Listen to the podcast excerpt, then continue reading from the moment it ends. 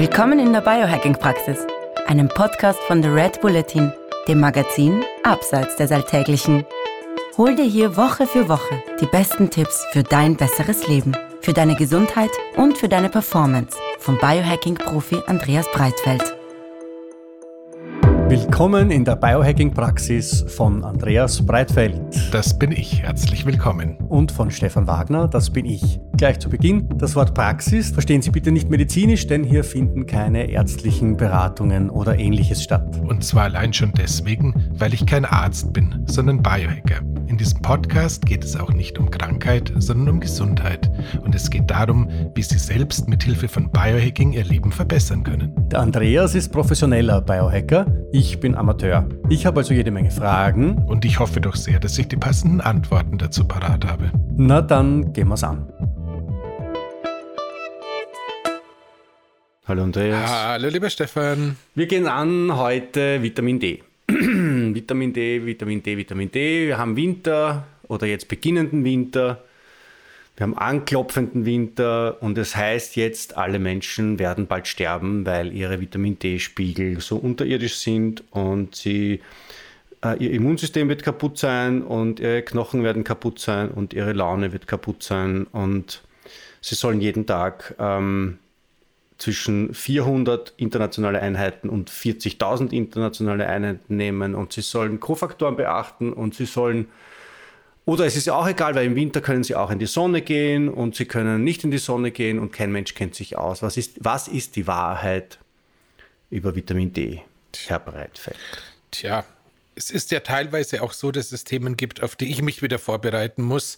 Und offen gestanden, bei ähm, Vitamin D war ich jetzt auch gezwungen, mich mal wieder abzugleichen, weil es so ein Thema ist, was man ja irgendwie mal verfolgt und dann ist es da und dann denkt man sich, passt schon, aber irgendwie tut sich halt doch immer wieder was. Heißt, grundsätzlich scheint es tatsächlich so zu sein, dass äh, Vitamin D nicht nur als Vitamin, wie wir alle wissen, sondern eigentlich als Hormon, genauer genommen als Steroidhormon eingestuft werden darf und theoretisch gesehen so rund um und um 200 physiologische Prozesse im Körper beeinflusst insofern gibt es wahrscheinlich einen Grund, dass äh, jeder namhafte oder namenlose Podcaster mindestens 125.228 Episoden ähm, zum Thema Vitamin D schon rausgebracht hat.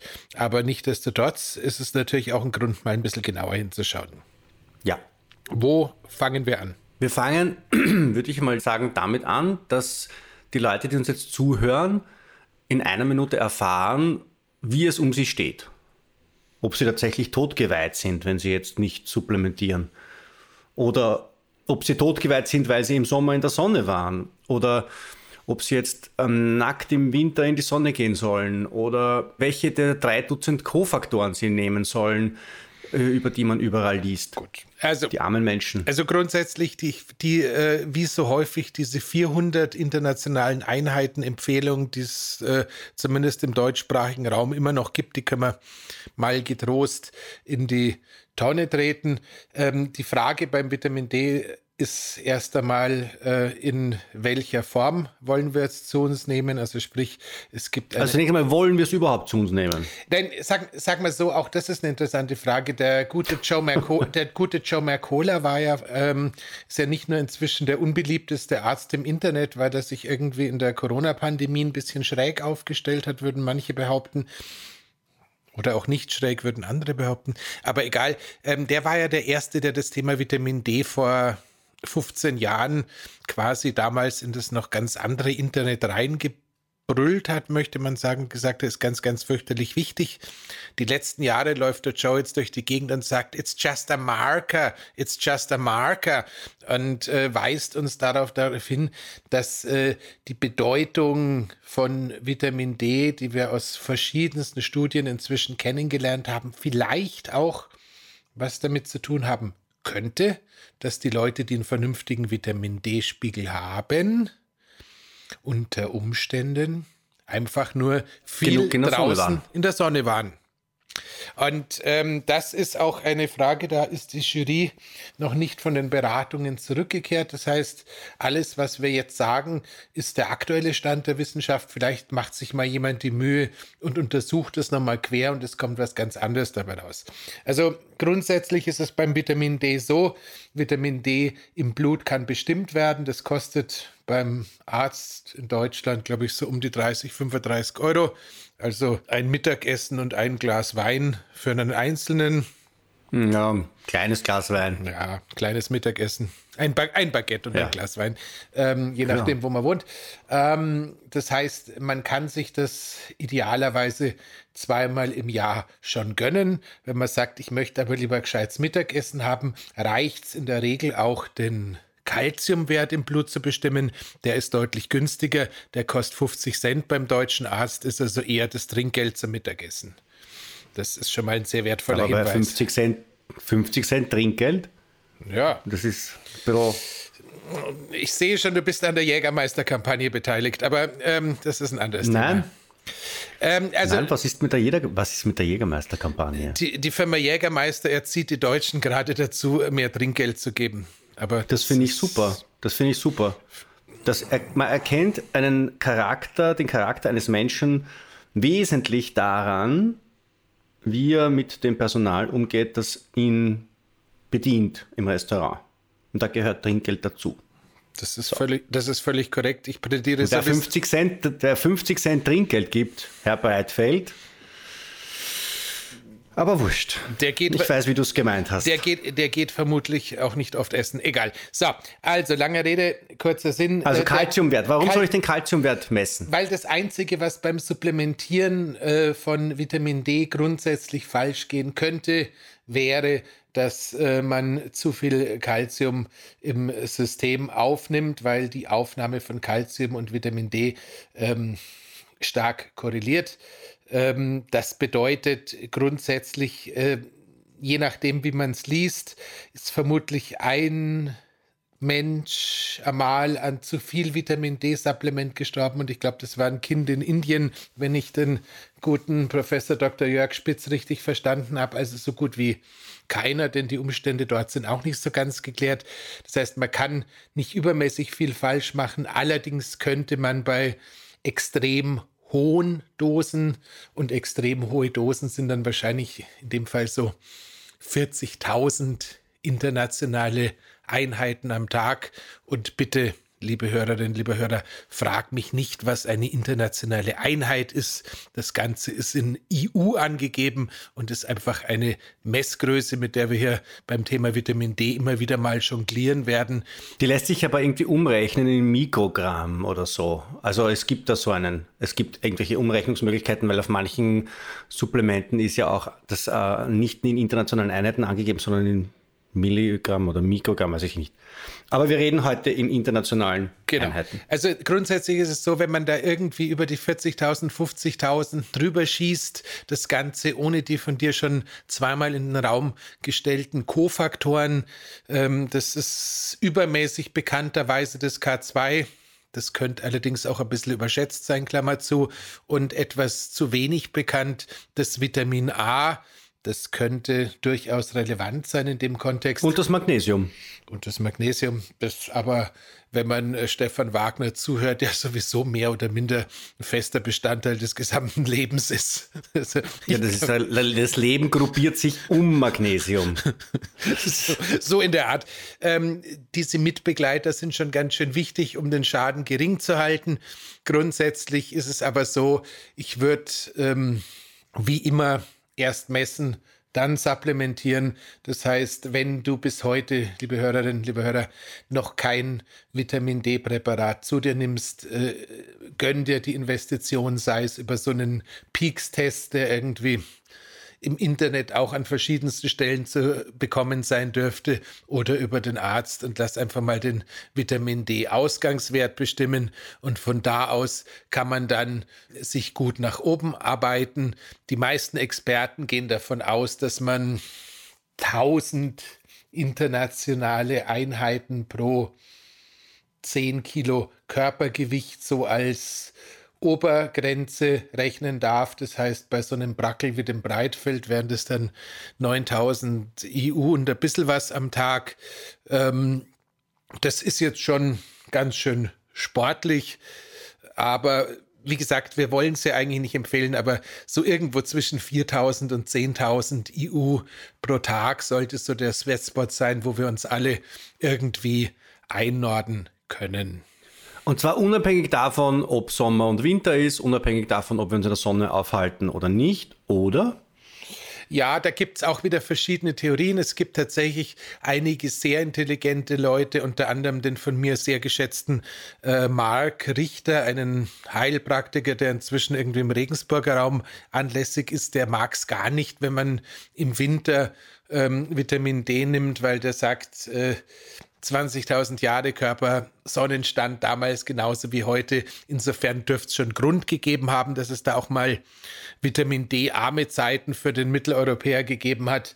Ähm, ich persönlich glaube, man kann da im Zuge von bisschen besserer Stimmung, bisschen mehr Energie, bisschen mehr Leistungsfähigkeit, bisschen dickeren Knochen und sonstigen durchaus mal drüber hinwegsehen und das Ganze definitiv im Winter nehmen.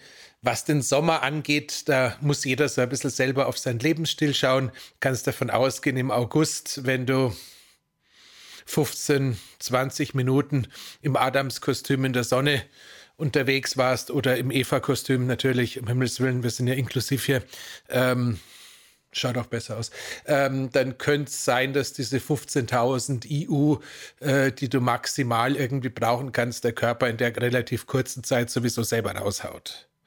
Das mhm. heißt, äh, oder rein. Ja, also produziert halt. Und aus was produziert das? Aus Cholesterin, was auch noch ein ganz guter Hinweis ist.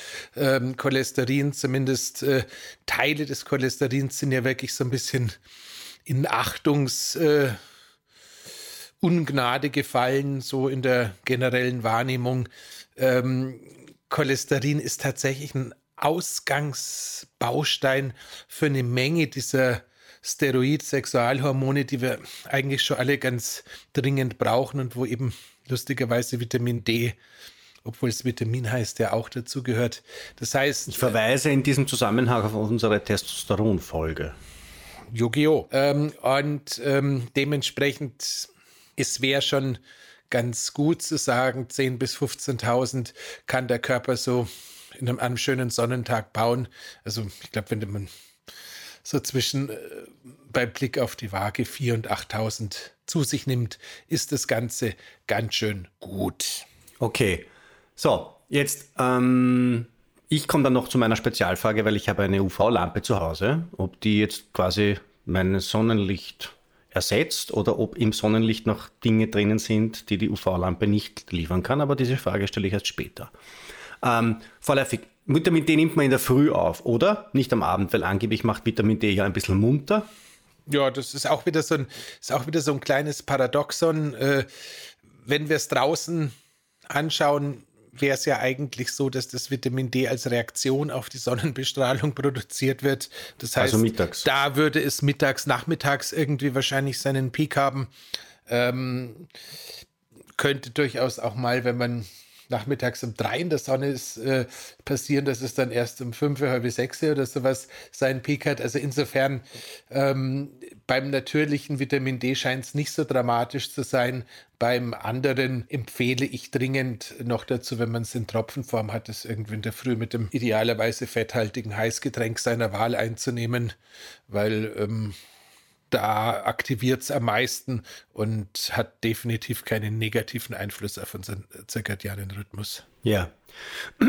Gut, jetzt haben wir, wir haben kurz einmal vorhin angesprochen, diese, diese immer wieder auftauchenden Horrormeldungen, die tauchen irgendwie, jetzt war wieder ein Kind, ich weiß nicht, in, in Australien, das im Spital war und, und, und da und dort tauchen Leute auf und es wird immer gewarnt vor eigenständiger, eigenmächtiger Vitamin D-Einnahme.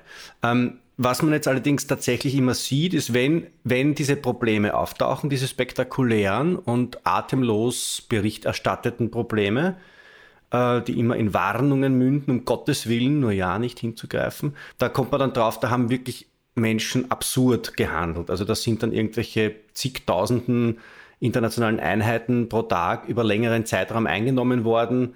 Ähm, ist dir irgendwas bekannt? Du hast mir mal erzählt von einer, von einer Klientin von dir, ähm, die durch eine Überdosierung äh, tatsächlich auch Probleme gekriegt hat. Sind da irgendwelche Umstände? Ähm, also gibt es irgendwas, was, was gefährlich sein kann? Also grundsätzlich ist es tatsächlich so, ähm, ich glaube, das K2 ist ein bisschen eine Marketinggeschichte. Ich glaube allerdings, das Vitamin A ist keine. Das heißt, ich würde definitiv erstens dazu empfehlen, das äh, verlinken wir dann auch.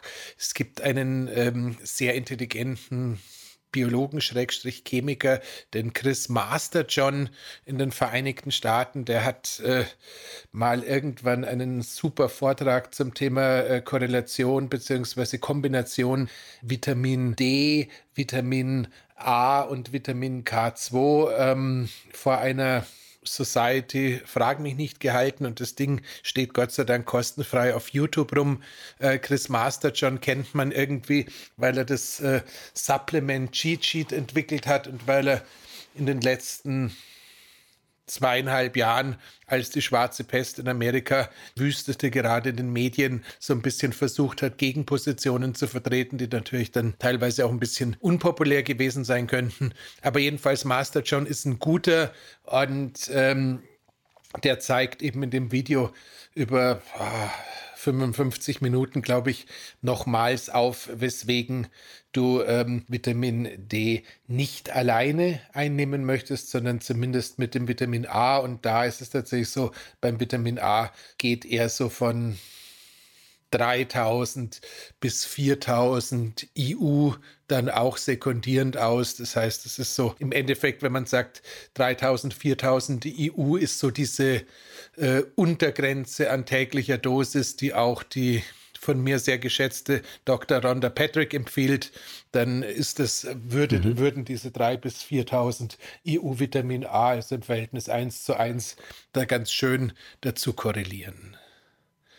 Okay, ähm, bei Vitamin A ist es halt so, da gibt es das Pflanzliche und da gibt es das Tierische, das äh, Retinol und, und so. Genau, also im Endeffekt, äh, wir lassen es einfach da stehen, dass man da gerne das, äh, ein Präparat sich suchen könnte, das alle drei Faktoren miteinander an Bord hat. So was soll es geben. Ich habe jetzt kein Herstellerparat, aber ähm, die Shownotes helfen. Die Shownotes helfen vielleicht, beziehungsweise es könnte halt einfach auch sein, dass wenn man äh, sagt, ich habe aber sowieso mein Vitamin D-Öl, das ich auch habe, achtet man halt verstärkt darauf, dass man das Vitamin A dazu nimmt, bis man dann irgendwann anderes findet. Egal. Also jedenfalls nehmt das dazu. Bei der besagten Klientin stehen wir ein bisschen vorm Rätsel die hat äh, es tatsächlich geschafft, in drei Monaten sich äh, nachweislich im Röntgenbild eine komplette Verkalkung des ähm, Brustkorbs zu basteln.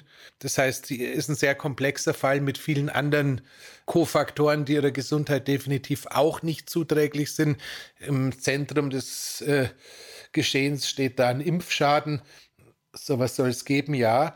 Ähm, und ähm, bei der war es zumindest so, die hat sich vermutlich mit Dekristol über drei Monate komplett abgeschossen, war aber damals noch nicht bei mir auf der Kundenliste gestanden und äh, wir sprechen nur begrenzt die gleiche Sprache. Das heißt, ähm, ich kann es jetzt nicht im Detail aufarbeiten, aber jedenfalls es ist schon durchaus möglich, dass wenn man wild mit Vitamin D um sich schießt, dass es tatsächlich zu so einer verstärkten Kalkeinlagerung kommen kann, wenn man auf die Kofaktoren verzichtet. Also insofern so ein bisschen, bisschen Vorsicht sei äh, gegeben und gerade wenn man mit Tropfen hantiert und dann die Pipette nicht so ernst nimmt und so ein Tropfen bereits 1000 EU entspricht und der presst also ein bisschen aus und haust nochmal ja. eine nach. Also es geht schon. Also man kann... Ja.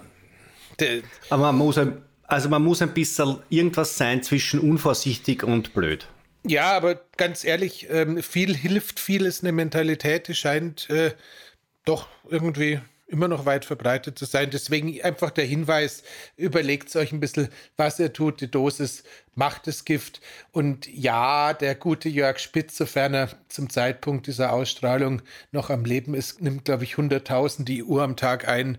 Ähm, das heißt, offensichtlich gibt es da nach oben ganz viele Sachen und es gibt auch Podcaster, die irgendwelche Behandlungsmethoden zu Autoimmun propagieren, wo auch solche äh, wirklich. Das ist das Coimbra-Protokoll. Ja, aber ja. Ganz, ganz, ehrlich, Leute, äh, es, man, man kann auch ähm, ganz andere wilde Sachen machen und vielleicht funktionieren sie oder halt auch nicht.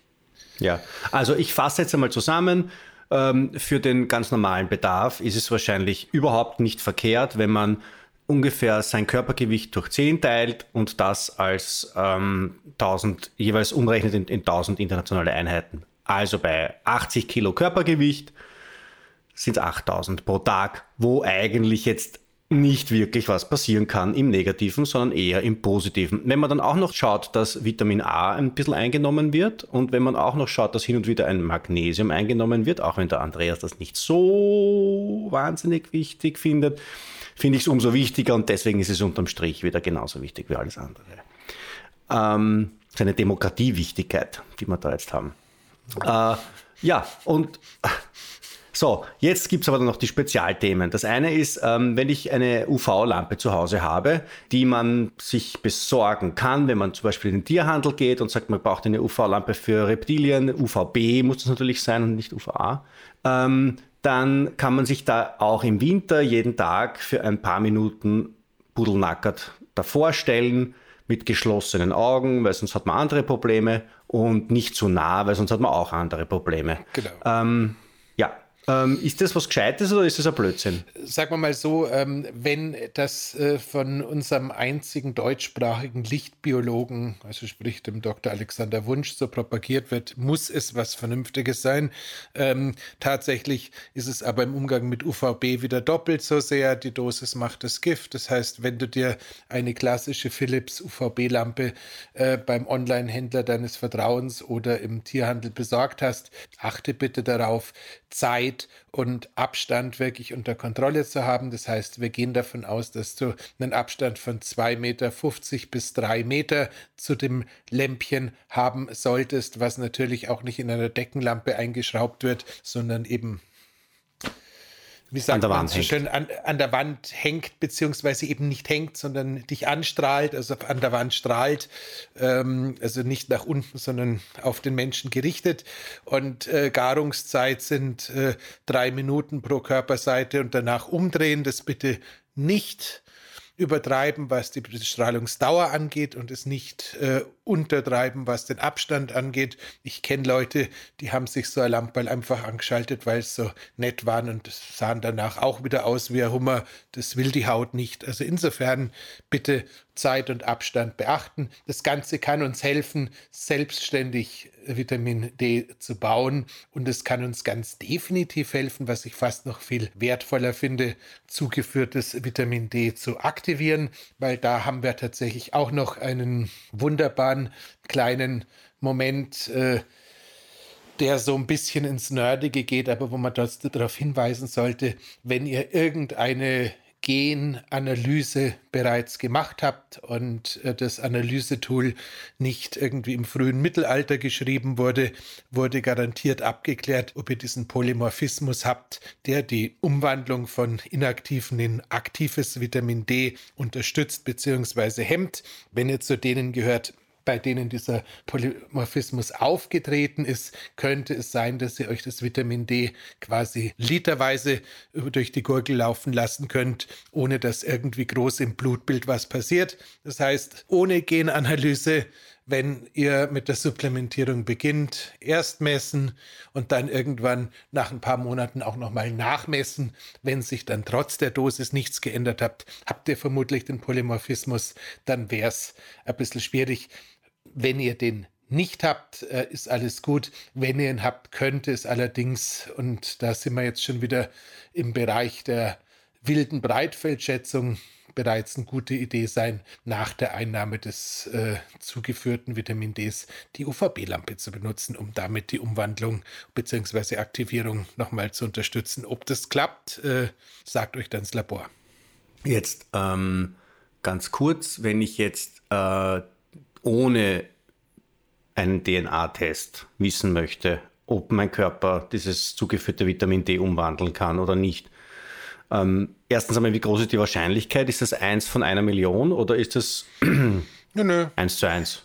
Das ist nicht eins zu eins, aber es, es ist, also ich gehe geh schon mal davon aus, dass wir da 10, 15 Prozent unserer Hörerinnen oder Hörer dürften den Polymorphismus haben. Also der ist schon signifikant genug, dass die Leute, die die Skripts in den Genanalysen schreiben, den mit aufgenommen haben. Nicht, weil sie ihn zufällig messen konnten, sondern weil er auch schon eine signifikante Rolle spielt. Und äh, wie gesagt, ähm, es wäre mir sowieso immer wieder ein Anliegen, wenn wir zu Supplements greifen, deren Wirkung und was sie im Körper machen, zu qualifizieren, also sprich Laborwerte ab und zu abzugleichen. Und dementsprechend, glaube ich, kann man einfach sagen, wenn du damit beginnst und nach einem halben Jahr sich nichts getan hat, kannst du davon ausgehen, dass du damit ein Thema hast und dann und was passiert dann mit diesem Vitamin D? Das, das bunkert sich dann irgendwo ein und kommt auf blöde Ideen? Äh, sagen wir mal so nah, das noch nicht mal. Also das Vitamin D, natürlich bunkert sich Vitamin D immer ein, weil es ein fettlösliches äh, Vitamin ist.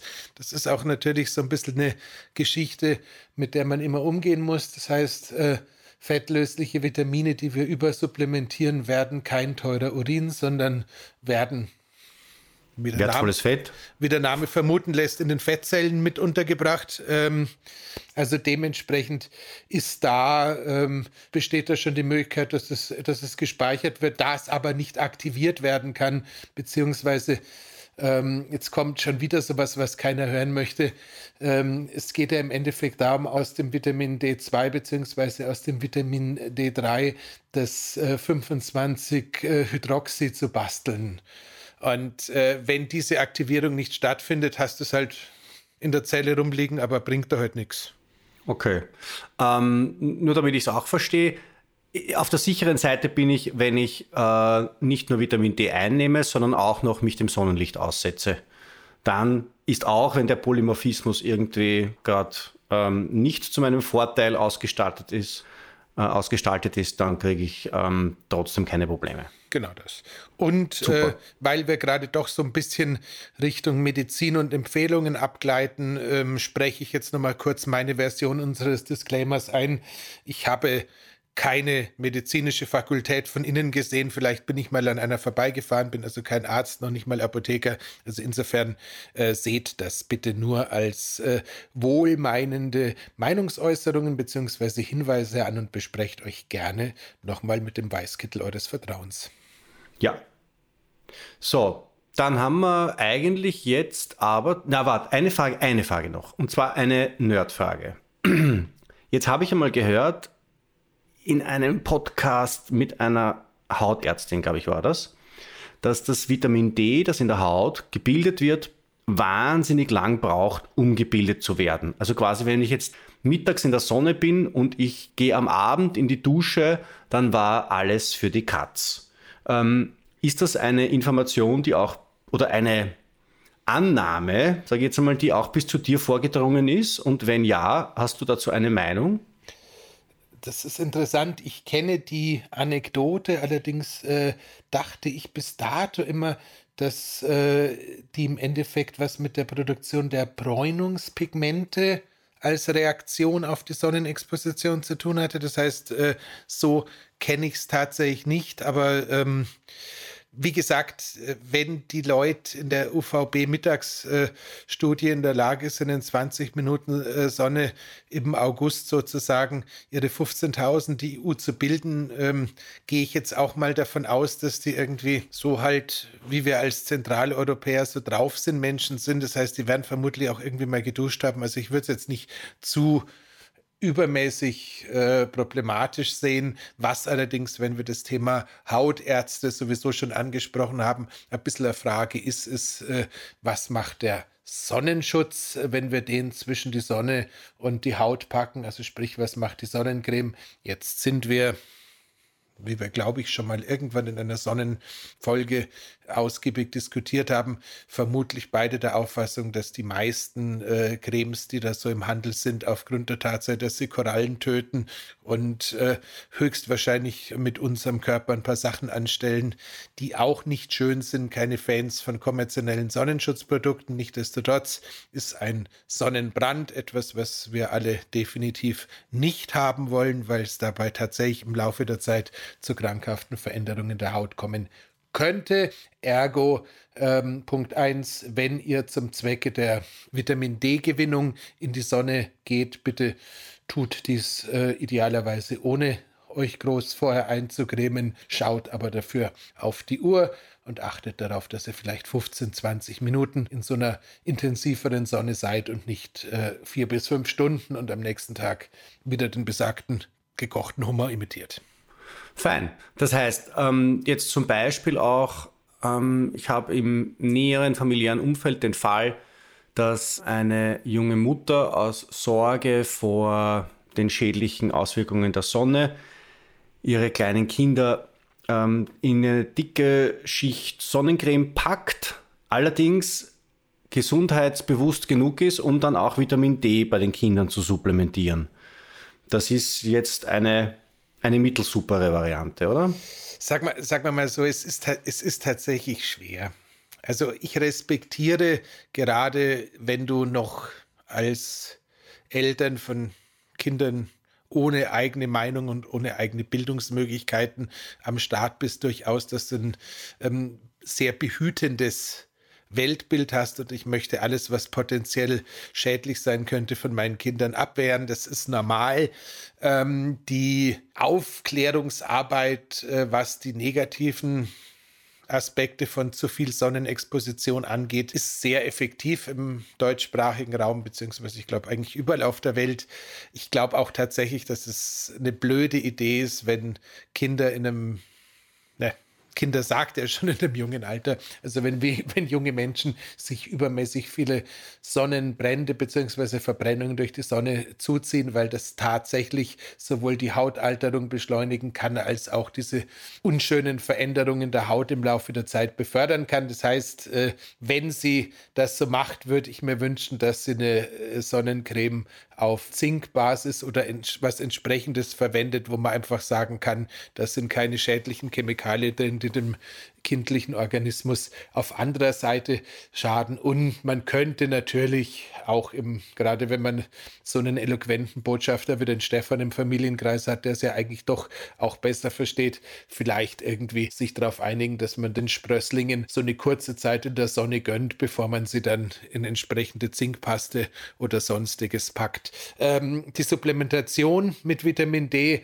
bei Kindern war mir bis ähm, zur Vorbereitung auf die heutige Folge so gar nicht klar. Ich meine, wir wissen, in Deutschland kriegst du die ersten, ich glaube, zwei Jahre deines Lebens dieses Dekristol, also sprich das klassische Medical Vitamin D-Produkt als Kind vom Kinderarzt verabreicht und die meisten Eltern geben es dann auch. Danach hört man damit auf.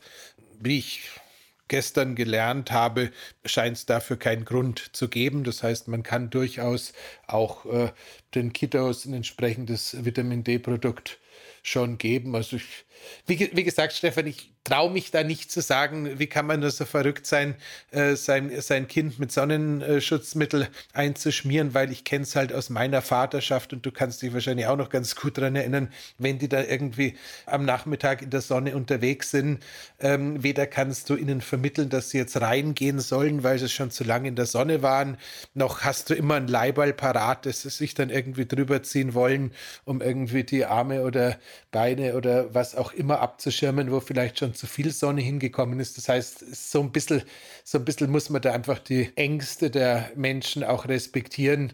Ich habe das große Glück, meine äh, Kinder sind ein bisschen dunkler rausgekommen als ich, weil die der Vater der Mama aus Pakistan nach Europa gekommen ist. Das heißt, die hatten immer eine bisschen höhere Selbstschutzzeit auf der Haut sowieso drauf. Das heißt, wir sind mit mäßigem Einsatz von Sonnencreme ganz gut durch die Pubertät gekommen, soweit ich es jetzt abschätzen kann. Aber wie gesagt, wir sind bei Vitamin D. Ähm, bisschen Zeit, damit es der Körper selber bilden kann, bisschen supplementieren und sonst, wenn man den Eindruck hat, es muss so sein, einen gesunden Sonnenschutz verwenden. Okay? Ja. Und messen, wenn man dann irgendwie im Labor war und beim Arzt war, dann ist es am besten, wenn der Arzt sagt, na, das ist aber ein ganz ein anständiger Wert. Viel mehr soll es nicht sein. Ich glaube, das ist das, was man anstreben sollte, oder? Genau, also ähm, da schlagen wir, da könnte man jetzt auch noch mal mit unterschiedlichen Werten und unterschiedlichen äh, Milligramm pro Milliliter, beziehungsweise was ist das zweite? Äh, ich weiß schon gar nicht mehr, Einheiten rumschlagen. Es gibt zwei Werte. Genau, ja, es, es, gibt, zwei, zwei Werte, Werte die, die wir immer verwechseln. Aber es gibt immer einen Eichstrich und man orientiert sich einfach am oberen Eichstrich. Genau. genau. Genau. Also äh, ich glaube, grundsätzlich ist alles zwischen 40 und 60 dieser berühmten Einheit. Von der heilen Einheit. genau. Gut. Ähm, ja, jetzt lasst uns mal nachdenken.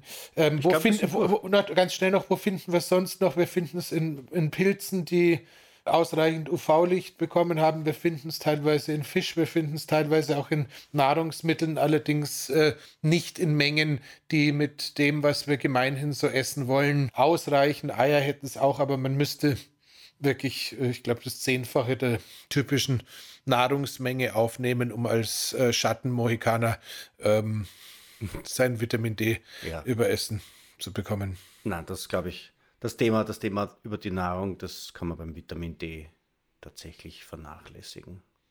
Eine ja. Überdosierung, indem man zu viele Flechten zu sich genommen hat, ist, glaube ich, ein Minderheitenproblem. Das Letzte, was mir noch einfällt, weil ich habe heute die letzte Fahne meines in Kürze erscheinenden Biohacking für Sportlerbuchs äh, nochmal gelesen und da habe ich mich dann selber dabei ertappt, wo ich den Leuten empfohlen habe, sommers wie winters 20 Minuten in Badebekleidung oder weniger sich in die Sonne zu stellen, wenn die Möglichkeit dazu besteht. Selbstverständlich ist es so, dass in den Wintermonaten diese Übung, auch wenn ich es in meinem eigenen Buch empfehle, nicht dazu beitragen würde, die Vitamin D-Produktion anzuregen. Aber, Aber alle eine anderen Eiszapfenproduktion kann ja da im Winter je, angeregt werden. Je, je nach Anatomie und ähm, auch wenn die nicht möglich sein sollte, dann besteht immer noch die Möglichkeit, dass sich die Stimmung ein bisschen erhöht durch die Kombination aus Sonne und Kälte. Und ähm, das soll ja auch das Ziel dieses Podcasts sein. In diesem ja, Sinne haben wir jetzt noch einen Karlauer reingebracht. Na sicher. Also, Entschuldigung, ohne Karlauer geht es gar nicht, oder? Ja. Ähm, bitte schimpft uns nicht zu so sehr in den Rezensionen, ähm, sondern lobt uns, gebt uns Sterne und ähm, wir hören uns nächste Woche, nehme ich an. Ich glaube schon. Ja? Das wäre der Plan. Vielen Dank. Passt dabei auf. Bis dahin. Wiederschauen. Das war die Biohacking-Praxis der Health Performance Lifestyle Podcast von The Red Bulletin. Mehr davon findest du überall, wo es Podcasts gibt, auf www.redbulletin.com und natürlich in unserem Magazin.